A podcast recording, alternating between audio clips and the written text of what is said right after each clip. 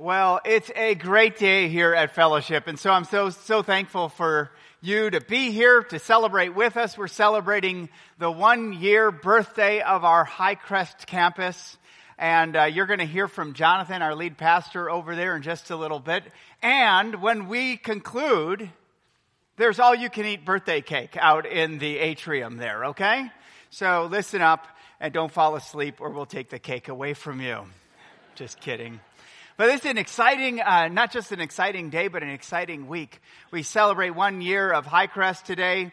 We come up on Holy Week, which is all in preparation for next weekend, our Super Bowl weekend, the Resurrection Sunday. And uh, we're going to be having five services here. And I hope throughout this week, you'll look for someone who you might be able to invite uh, and join and, and celebrate with us. Uh, the, the truth is, there are people out there who will say yes to an invitation to go to church. They just need you to invite. And so, if you can invite them, go to the service that they want to come to and just share the different times and, and join them there. And I hope you'll celebrate with that. And then on Thursday evening, uh, of this week, we have our Maundy Thursday service, and that's the night in which Jesus was betrayed, in which he instituted the Lord's Supper. We're going to celebrate that and really kind of prepare our hearts to keep this whole Resurrection Sunday or weekend about Jesus. So I hope you'll join us for that on Thursday night at 6:30. So we're continuing our series called To the Cross. And we're looking at three times in the ministry of Jesus where he told his disciples what he was going to do in Jerusalem, but they didn't catch it. They didn't catch it. And so it's our desire as we look at this to get it, right? To catch it and to follow Jesus as he calls us to do that. If you have your Bibles, open up there with me to Matthew chapter 20, beginning with verse 18. And as you're turning, I just want to remind you of the life principle that Jesus is teaching his disciples. He's telling them that there is no crown without the cross. They viewed him as the Messiah, the Son of God and the Son of Man, fully God, fully man. And he was the one who was going to rule and he was going to bring his kingdom on earth as it is in heaven. They just didn't see that the cross was required of him. And so we need to realize that too. We need to understand the perspective that Jesus calls us. That there is no crown without the cross. The cross is highly unpopular to us, especially in a culture where suffering and pain and death are some of our greatest threats to our way of life. And yet, that's the way of Jesus. So let's take a look at it in Matthew chapter 20, beginning with verse 18. Jesus said to his disciples, See, we're going up to Jerusalem. Remember in the past, he was in Galilee and saying, It's going it's to come. We're going to go to Jerusalem and this is going to happen. Here they're traveling to Jerusalem. He said, And the Son of Man will be delivered over to the chief priests and scribes, and they will condemn him to death. They will, and deliver him over to the Gentiles to be mocked and flogged and crucified, and he will be raised on the third day. We aren't told exactly where Jesus was, but we know that he was traveling with his disciples, with those 12 uh, followers of him to Jerusalem. And he shares more than he here than he had in the past. Look at the, the detail he gives. They will de- be delivered over to the Gentiles, which means the Roman authority, Pontius Pilate and the Rome, Romans, to be mocked and flogged and crucified. It's really specific of what's going to happen in the near future of his life. By the way, this is Palm Sunday. And so in Palm Sunday, Jesus came through Jerusalem, through a gate in Jerusalem called the Beautiful Gate, or now the Golden Gate. And uh, I just want to give you a little perspective of him going up into Jerusalem, because it, it kind of gives us a picture of maybe where he was on this, in this passage. From the Garden of Gethsemane, you can look up over the valley of Kidron, the Kidron Valley, and you can see the gate where Jesus came through. Do you see it right there in the center of the picture? And I'm going to now show you a pan from what's behind the, the Garden of Gethsemane. It's a whole hill, and on that hill is a Jewish cemetery. That's one of the most sacred places to be buried as a Jew today. Each burial plot is around 80 to 100 grand. I don't know that I'll be buried there.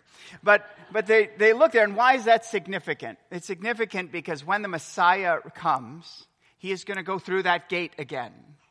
And they, their bodies will be raised when he comes. And so they will be the first to see it. They get first in line. Kind of interesting, isn't it? Now, on the other side, the closest I've ever gotten to this gate was this past June when I traveled there and I got really close. And you can see that the gate is walled up. That was done in 1541 by an Ottoman ruler who was a Muslim named Suleiman the Great. And he had heard this prophecy in the Jewish scriptures that the Messiah will come through that gate. He said, Not on my watch. And he walled up the whole gate.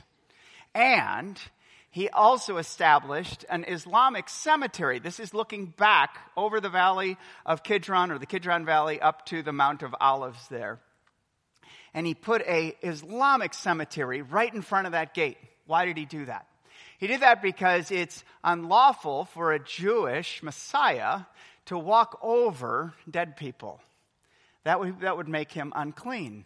So he double whammied it. He walled up the thing and then he put a uh, Islamic cemetery in front of it and and basically said, "Over my dead body, the Messiah is coming into Jerusalem again." And uh, you know what? When Jesus returns, this will not be an issue for him. It won't be. He'll blast through that wall. It won't be a big deal. But at the time of Christ, that Jesus came through that wall. And uh, as he shared what was going to be happening to him, which happened, this was before Palm Sunday, when he came through there proclaimed as the Messiah, come save us. Immediately after he said that, the mother of James and John came up to him. Let's take a look back at the scriptures in Matthew chapter 20, verse 20. The mother of the sons of Zebedee came up to him with her sons, and kneeling before him, she asked him for something. And he said to her, What do you want? she said to him, Say that these two sons of mine are to sit, one at your right hand and one at your left, in your kingdom. Okay, so this is a mother's heart, and it's a mother's heart for her children, for her children to be blessed by Jesus, one to be seated on the right and other on the left when he comes into his kingdom. But here's the reality I just don't get it. I just don't get it. Can you imagine a parent who strategizes to jockey, manipulate, or control someone of, of influence? Say a coach, or a teacher, or an, an administ- admissions director of a college, maybe even paying hundreds of thousands of dollars to coax them for. I just can't understand this. I mean, that was the ancient world. We're far more in control of our passions and desires and our greeds and those things that, I mean, we should have outgrown that. And we do have, have, no, we haven't. My goodness, this is just in spades in our culture today because family pride, our children can become gods if we're not careful. We can love them more than we love Jesus himself. And so we got to be careful. Just as and it hasn't gone away because this is ultimately at its very root pride, right? And here, just after Jesus said, This is what's going to happen to me, you've got someone saying, This is what I want from you. This is what I want for me. And Jesus is no respecter of persons. He takes no bribes and is not impressed by the jockeying for our children or the jockeying for our position. He calls it out personally and publicly. Let's keep reading. So Jesus answers in verse 22, and he said to her, You do not know what you are asking. Are you able to drink the cup that I'm, I am to drink? And they said to him, We are able. Blinded. And it's kind of interesting. The scriptures kind of go to the mother of James and John, but now, guess what? they, they answer with a collective we. So out of the shadows come James and John. And they go, we are able to drink your cup. The problem is, is they had two different cups in mind. They had a picture of the cup of, yes, we will drink to your kingdom, to your kingdom. And they would drink, and yes, we will reign in your kingdom. And they saw it all as Jesus in his rightful place uh, the Romans kicked out of the land, again, the Jews ruling in that area, and them being people of influence. Those little Galilean fishermen out in Bethsaida who had nothing, just known as troublemakers, sons of thunder, but now are put right in the center of the Jewish world in the Roman occupied area called Jerusalem. They were going to rule with him. They had the angle, drink to the king. But Jesus said, let me talk to you about a different cup. And it's the cup of suffering. This cup if we follow the events of this last week, and we will on Thursday night, we'll look at this, this cup that Jesus calls out. He also goes and prays in the Garden of Gethsemane. And this is what he says to his Father Father, if there's any way for this cup to pass from me, not my will, but yours be done. This cup was the cup of God's righteous judgment, his wrath placed on someone. Uh, it, it, has Old Testament images of different prophets who says, and God will pour out his wrath and, and, and the Messiah will drink of this cup of the wrath. He will take the punishment of God for people. And Jesus said, that is for me. I drink this cup and it will mean death for me. It's not the same cup you're thinking. And then let's continue in verse 23. He said, You will drink my cup. In other words, they will be persecuted. They will suffer for me. But to sit at my right hand and my left is not mine to grant, but it's for those whom, for whom it has been prepared by my Father. And when the ten heard it, they were indignant at the two brothers. Before we talk about the others, let's talk about others and the brothers. Let's just go back a little bit because Jesus is saying, look, I'm going, this is going to be judgment. This is going to be suffering and I will drink that cup. After I'm resurrected, you will drink that cup too, because this world will resist the Messiah and the gospel. But to sit at either side, that's not up to me. That's up to my Father to grant you. So, guys, don't put me in the place. Don't exert your will over the will of the Father, that same will that I'm obeying in going to the cross. Before there's a crown, there must be a cross, Jesus is saying. And then, if you just get this whole picture, he goes public with them. And the other ten heard this scuttle between Jesus and the three, and they were indignant, irate, angry, frustrated that, that they asked Jesus first. yeah, I mean, they wanted position too. And it became a major contention. And this is all as Jesus is going up to Jerusalem and all the 12 are falling apart. He wanted them unified around what he was going to do. And here they were bickering and in conflict with one another. And so Jesus goes public with his statement. And he calls them to follow him. Look what he says in verse 25. He called to them and said, You know that the rulers of the Gentiles lord it over them, and their great ones exercise authority over them. Look at what he's saying. He's saying, folks, this is normal. What you're doing, look around you. This is the normal way of the world. You see it every day. You're in the place you are today because you're following the people around you. You're looking around you at all the leadership principles and structures of the world around you, and you're just saying, how can we do that too? Where greed and power and authority is, are the major values of that style. Jesus is saying, this is not my kingdom. This is the kingdom of darkness. This is the kingdom of man. And by the way, look around you. This is normal. But have you ever considered that I'm not normal? Have you ever considered that normal might not be godly? There's something that hits each of our hearts when Jesus says this to us. When he says that normal might not be godly, and when we're not normal and we long for normal, maybe we're longing for the wrong thing. Because ultimately, what he wants to really train these 12 and disciple these 12 around is not personal greatness, it's the glory of God. It's about making Jesus greater with every day that you live. It's not about your system, it's about the system of, of Jesus. It's about the kingdom of light, the kingdom of God on earth as it is in heaven. So look at how he really unpacks this. Verse 26. It shall not be so among you. So he's charting out a new plan. Don't follow the world. But whoever would be great among you must be your servant, and whoever would be first among you must be your slave. even as the Son of Man came not to be served, but to serve, and to give his life as a ransom for many. Boy, there's so many things we can unpack here. The gospel, by the very nature of the gospel, is proclaimed here.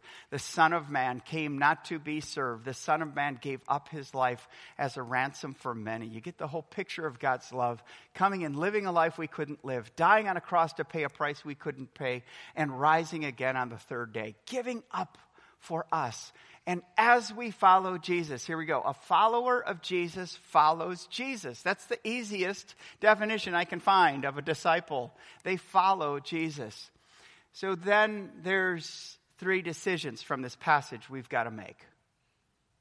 It's a decision to either be first or last, to be served or to serve, or to get or to give. Let's talk about those. Let's talk about those. And they're daily decisions. In other words, these are not one and done decisions. We can talk about them today. We can go, okay, that's good to know. But these have to be practices in us if life is going to be about Jesus and not about us. These are going to be practices that have to be exhibited if we want to follow Jesus in all the areas of our lives, whether it's our homes, whether it's our place of work, whether it's any leadership responsibility you are going to give. Jesus basically is going to say, you are going to take the gospel to the ends of the earth, you 12. So the way you're going to do that is not personal greatness. It's God glorify, glorification. It's in you stepping down from yourself. And so we're called to this just as they were called of it, so that Jesus can be made greater on earth as he is in heaven. Let's look at that first one. This decision to be first or last. Every day I wake up, and when Jesus is not a part of my morning routine, guess who I tend to think about first? Hello, me. It's the first dude I look at in the mirror.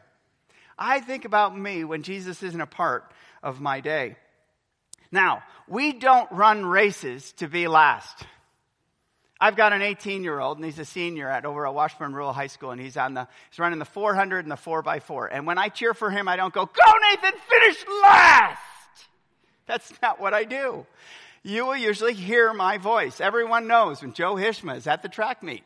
Because I'm going, finish empty! Come on! And of all the things to yell as a parent, faster! Faster! As if he's not.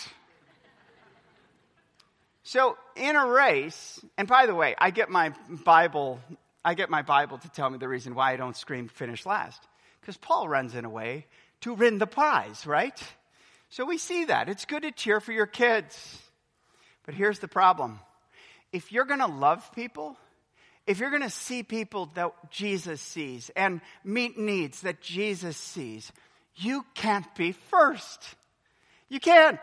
There's no way for you to see what Jesus sees and to meet needs that Jesus wants you to meet if you're thinking of yourself first. There's absolutely no way for that to happen.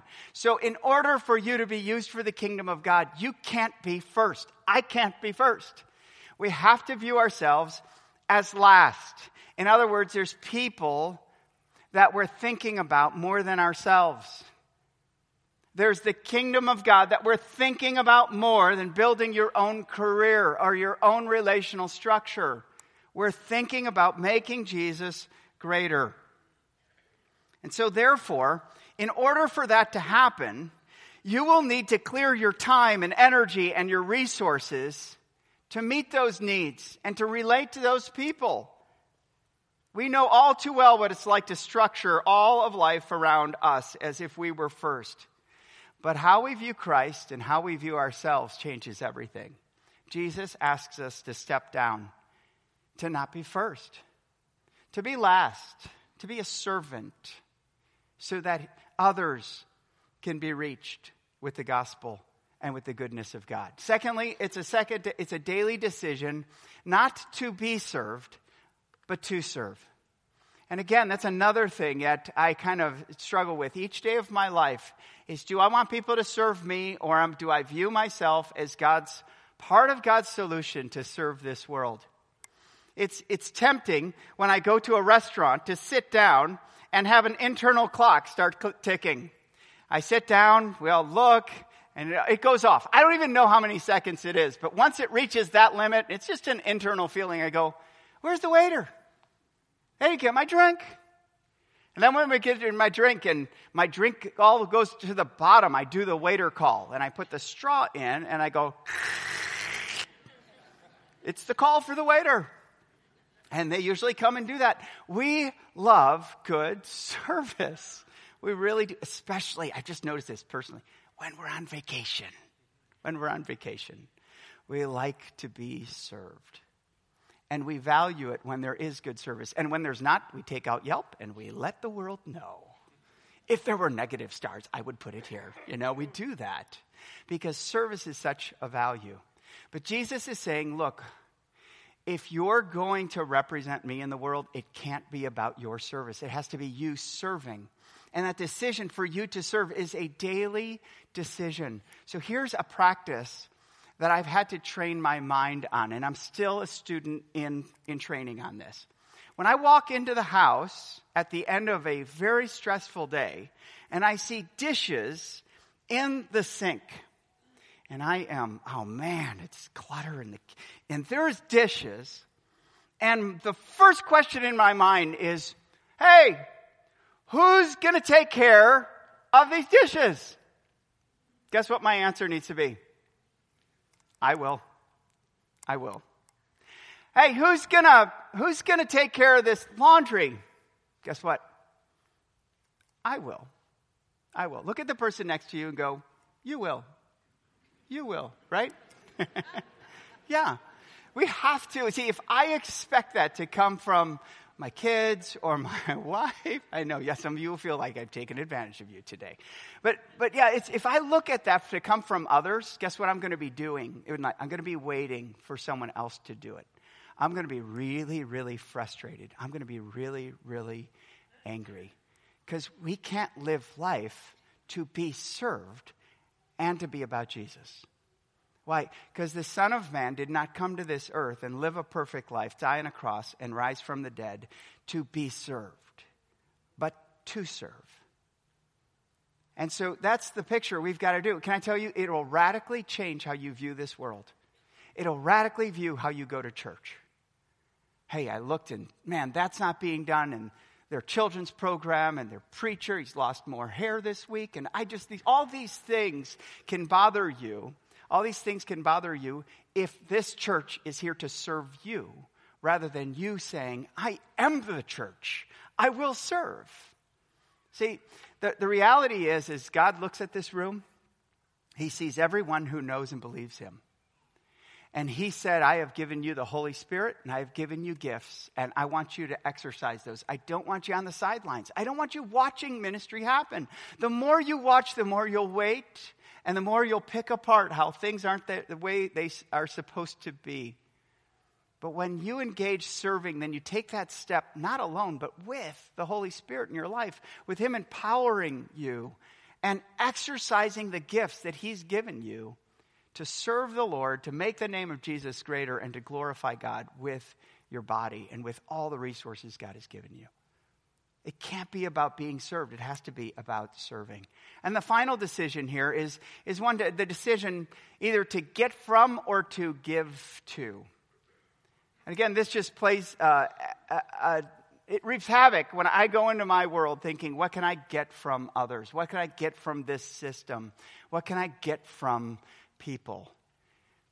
And I would say, even in churches, it hurts us when we think this is what we want from you rather than this is what we want for you. That whole perspective there changes things. And, and Jesus really modeled this because the Son of Man did not come to be served, but to serve, and look at that, to give his life as a ransom for many. There's something about loving someone that you have to give up yourself to love. Whether it's Jesus, whether it's a spouse, whether it's a rebellious child in their adult years. Eh, we have to give up ourselves to love people and to meet needs around us. Lust, by its very nature, is the whole passion to get from someone without any responsibility, to take from others. And we see all the damage personally and around our world for what lust will do. That's why love shows up to give up yourself. We've got to move to this, church. This is, these are the daily decisions that each of us must make when we follow Jesus. It's a decision not to be first, but to be last. Not to be served, but to serve. Not to get from, but to give to. I read an interesting book uh, called The Quest for the Externally Focused Church. It's written by a guy named Eric Swanson. And Eric has done a lot of pictures of what, the, what churches can do in a community. And as I read this book, I said, man, this guy is just really challenging. He's really convicting me. I want to meet Eric. so I don't know if you've ever done this. But I found out if anyone in my sphere of influence knew Eric, and sure enough, out in, out in Colorado, I had some pastor friends who knew Eric, and they linked us up, and I got a call with Eric, and, and eventually Eric came here, and now we're friends. And, and this book, though, that he wrote several years ago, really challenged me to take these commands of Jesus and to live them out in leadership as a church family. And one of the key pivotal statements Eric Swanson said in his book is instead of asking, how can we be the best church in the community? He said, a better question is, is how can we be a, the best church for our community? See, if I'm focused on being the best church in our com- community, then it's all going to be about how are we doing in comparison to that church. And it's all going to be, are we doing ministry and children's ministry and student ministry better than the churches around us? And that's not a great question. That'll keep you competitive. That'll be, make you resentful, especially when another church is doing something better than you're doing it. It will make you insecure. So, better question is, is how can we be the best church for our community? How can we serve our community in a way that even if they don't believe in Jesus, they value, they value what we're doing? It's radically changed how we've done, and it, it moved us to have really be intentional about some shifts here. And ultimately, what this has culminated us is not just being in the High Crest community, but planting a church in the High Crest community and, and really thinking about community development in that area. I want to share with you some of the shifts in our thinking that when we made these shifts, God really became greater in our lives and in our city. And the first one is this the move from significance to service. We had to say, look, it's not going to be about Fellowship Bible Church, our brand, our, our church. It's, it's not going to be even our culture that we want to be known for. We want to be known for serving Jesus, however that looks, and wherever he takes us. We want to come with a posture of how can we serve our city and serve people? How can we come alongside and, and, and pray with them and help them and love them through whatever they're going through? And God has entrusted us with more people as we have been more focused on service than significance. Secondly, we've moved from leading to learning. And by that, I mean, I'm kind of embarrassed that I'm sharing this with you, but I'm just going vulnerable here. I used to think that we needed to be in these places because we had what those places need. And so we just got to go to those places and offer what we have because we have a better way. We have a better system. We have more resources for them. And that is tempting on the outside until you show up and you start caring for people and you realize you don't have anything. You don't have anything. You can do band aids.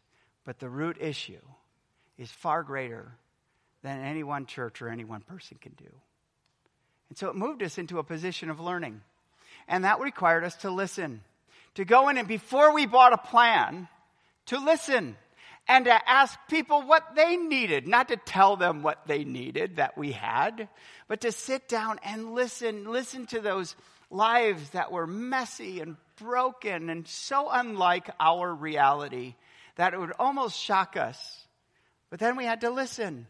And we had to listen and not walk away, but listen and draw near. We had to listen and affirm where they were and encourage people where they were. I've realized that, my goodness, God has taught me so much over this past year. You're going to hear from Jonathan Sublet in just a few minutes, but even, even me understanding the race issue, it's taken Jonathan to have so much patience with me because I, as I read the book, White Fragility, I just think about how fragile I was for anyone to address race issues that weren't my, my reality. And yet they were my reality. So I've learned so much by just, instead of moving from a, I'm going to make the difference here, to be more of a learner in this process. And the final one is moving from distant to present. You know, there are so many sound bites as you look at the world around you.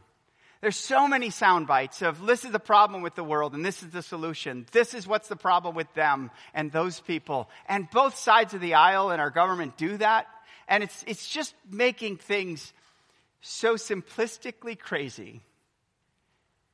And what we need are people to move into the neighborhood.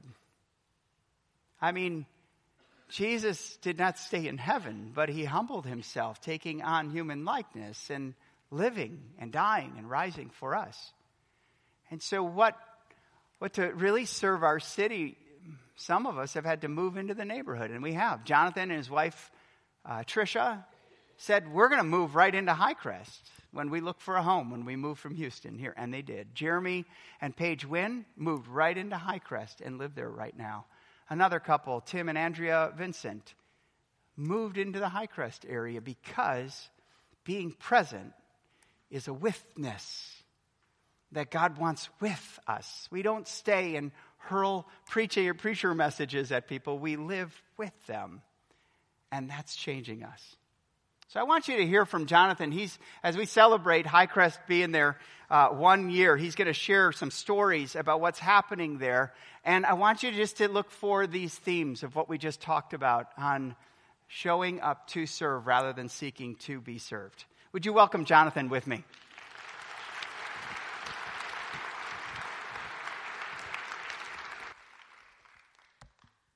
Good morning, fellowship. Still, no one at this service did it. I was expecting someone to stand up and do a dance move and point at Joe and say, You just got served. But nobody did it of all the times. Thinking back to that first night of Rooted, I was close to leaving the comfort zone maxed out, the brokenness overwhelming, the feeling of being alone, the voice in my head telling me to leave. I think I ran into you out in the hallway during the dinner portion of family dinner. And everything in me, a war was raging. Wow. I went back in and sat down and I couldn't even eat that night. I felt so ill and, and was soon joined by my now fellow brothers and sisters. One of my favorite times now is family dinner. Getting there early, watching the familiar, the unfamiliar, seeing the hugs and the, the laughter and the handshakes, the tears, the coming together and, and experiencing it and seeing it and being a part of it is awesome. I got to tell my story just yesterday and hand out a Highcrest card and, and I'm hoping to bring more with me. That was a message I received from Ron Reese one of our rooted facilitators and now small group leaders. When I initially met Ron, him and his wife were separated with no hope of reconciliation. His wife attended Highcrest from pretty much our lunch service, and she heard about us because she teaches at a elementary school pretty close to our campus. And while she was attending, she heard about the summer STREAM program that our non-religious nonprofit Sent was going to be doing that summer. It's a program that focuses on science, technology, reading, engineering, arts, and mathematics. During that program, we also partnered with Christ First Counseling to offer those 150 students who were part of the program emotional resilience training. During the program, the kids dissected pig hearts, learned 3D computer programming, circuits, launched rockets, culinary arts, digital photography, uh, pottery, and robotics, just to name a few things. And at the end of the summer program, the Highcrest campus partnered with Sent by throwing a celebration for all the volunteers and families that were involved with the summer program. Now, since um, his son was in the program, his wife invited Ron to be a part of the celebration. And since the celebration was right after service, Ron came to service. And he came back the next week, and the next week, and the next week. And while he was coming, he heard stories of Rooted and saw videos of this thing called Rooted and decided to sign up. And on that first night of Rooted, he met both Paul and Mark, whose marriages were also falling apart. It was in this group that these guys found community and God restored their hope. They started Rooted thinking and feeling all alone with no promises of anything changes, but they had a desire to see change in their own lives and to see the legacies of their families transform. At different points, all of them wanted to give up, like when Paul had to attend the initial trial or, or hearing for his divorce, or there were times when Mark thought, what's the use in all of this? Why continue to keep going? But they had God, they had a church home, and they had each other. They had a rooted group that still believed when others had given them the okay to give up. You know, it's our goal that every rooted group would birth a small group. And this rooted group failed to meet that goal. They failed to meet that goal because almost every man in this group took on some kind of leadership role after graduating rooted. You can clap for that. It's all right. Ron led a rooted group this spring and is now leading a small group. His marriage was reconciled. His adult daughter and adult niece both completed rooted and were baptized as a result. His wife now co-leads our child care team and he continues to share his story wherever he goes, hoping that others will find a home in Christ's church, just like he's found. Paul and Simone's marriage was reconciled. They now serve on our connections team. They help lead our Ross Elementary and Eisenhower Middle School adoption teams. And this spring, they went back through Rooted, not as individuals, but as a couple. Now, Mark's marriage hasn't reconciled, but we continue to believe, we continue to pray, we continue to support, and we continue to celebrate the growth and obedience that we see in Mark. Mark has led in reading scripture, doing service, and leading and serving communion, and being an ambassador for Christ in our community. In March of 2018, the elders of Fellowship Bible Church prayed over and sent out 70 people, some of which were coming from the Highcrest community. And what have we seen God do in one year? Well, the Highcrest campus now averages 300 people on campus each Sunday. We've seen 123 people complete rooted. We have 135 adults and teens in small groups. And over half of the adults and teens who attend our campus on a weekly basis serve in some ongoing ministry role. We've seen families reconciled. We've seen marriages reunited. And we've had 41 baptisms. It's okay to celebrate.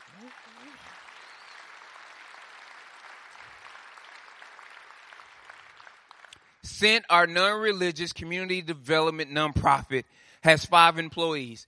It led a summer STREAM program, which is now developed into an after school program.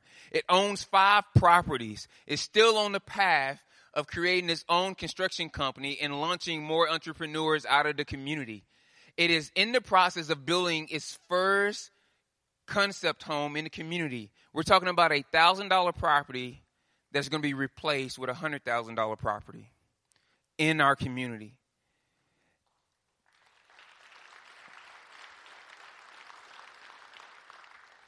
And it has now provided space where Christ First can now provide emotional and mental resources for those in our community. But even more than the numbers, it's the stories. Because transformed people who have lived transformed lives, transform places, and leave godly legacies as a result. So we track numbers, but we value people and their stories. It's the stories of friends and neighbors walking in on a Wednesday night and saying that they were just about to give up and that this was their last stop, but they came here on this Wednesday night to the, to the Avondale East Highcrest campus because this has become the place in the community that has become known as a place of hope and acceptance. And then seeing rooted groups um, lay hands and pray over this couple and develop a care plan to continue walking beside them with no pastoral input. It's seeing our teens be a part of developing a teen room uh, and a teen center, a place of their own in the community. It's hearing the multiple stories of people who were about to give up on life now find new life in Christ and in his bride. It's seeing people who never had any intentions of ever being a part of another church now call Fellowship High Crest their home and bring others along with them.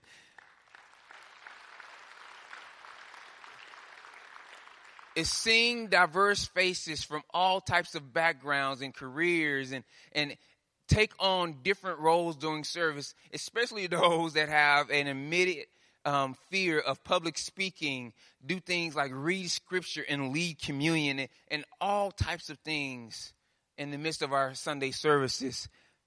But this is only the beginning. And we've had our fair share of heartaches and trials and struggles along the way.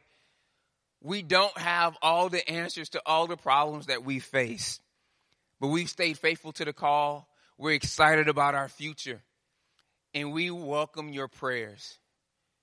We would love to share with you more ways that you can be involved with what God is doing through Fellowship Bible Church and Sent as He continues to transform the Highcrest community.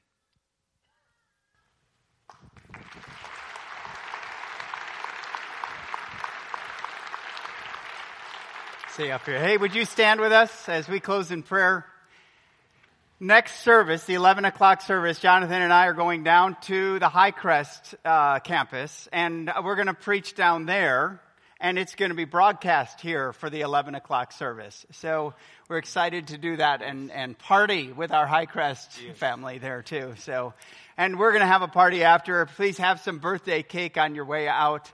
But you know, none of this would have happened if Jesus wouldn't have moved in some of your hearts to move from first to last, from the desire to be served to serve, and from that whole concept of, of not getting but giving. That's how this happens. And so thank you as a church. It's, it's a joy to be a pastor here and see God work in you. Let's just pray. Father, thank you for each person in this room, what you're doing. Thank you for Jonathan, his wonderful leadership, our friendship, our brotherhood. Lord, keep us unified as a church. Keep Jesus the most important thing. And Lord, may we follow him this week as we look forward to Resurrection Sunday next weekend. Prepare our hearts, step, help us to step down from ourselves to lift up Jesus. May his name be glorified in us and in the church. It's in his name we pray. Amen. Amen. Let the party begin.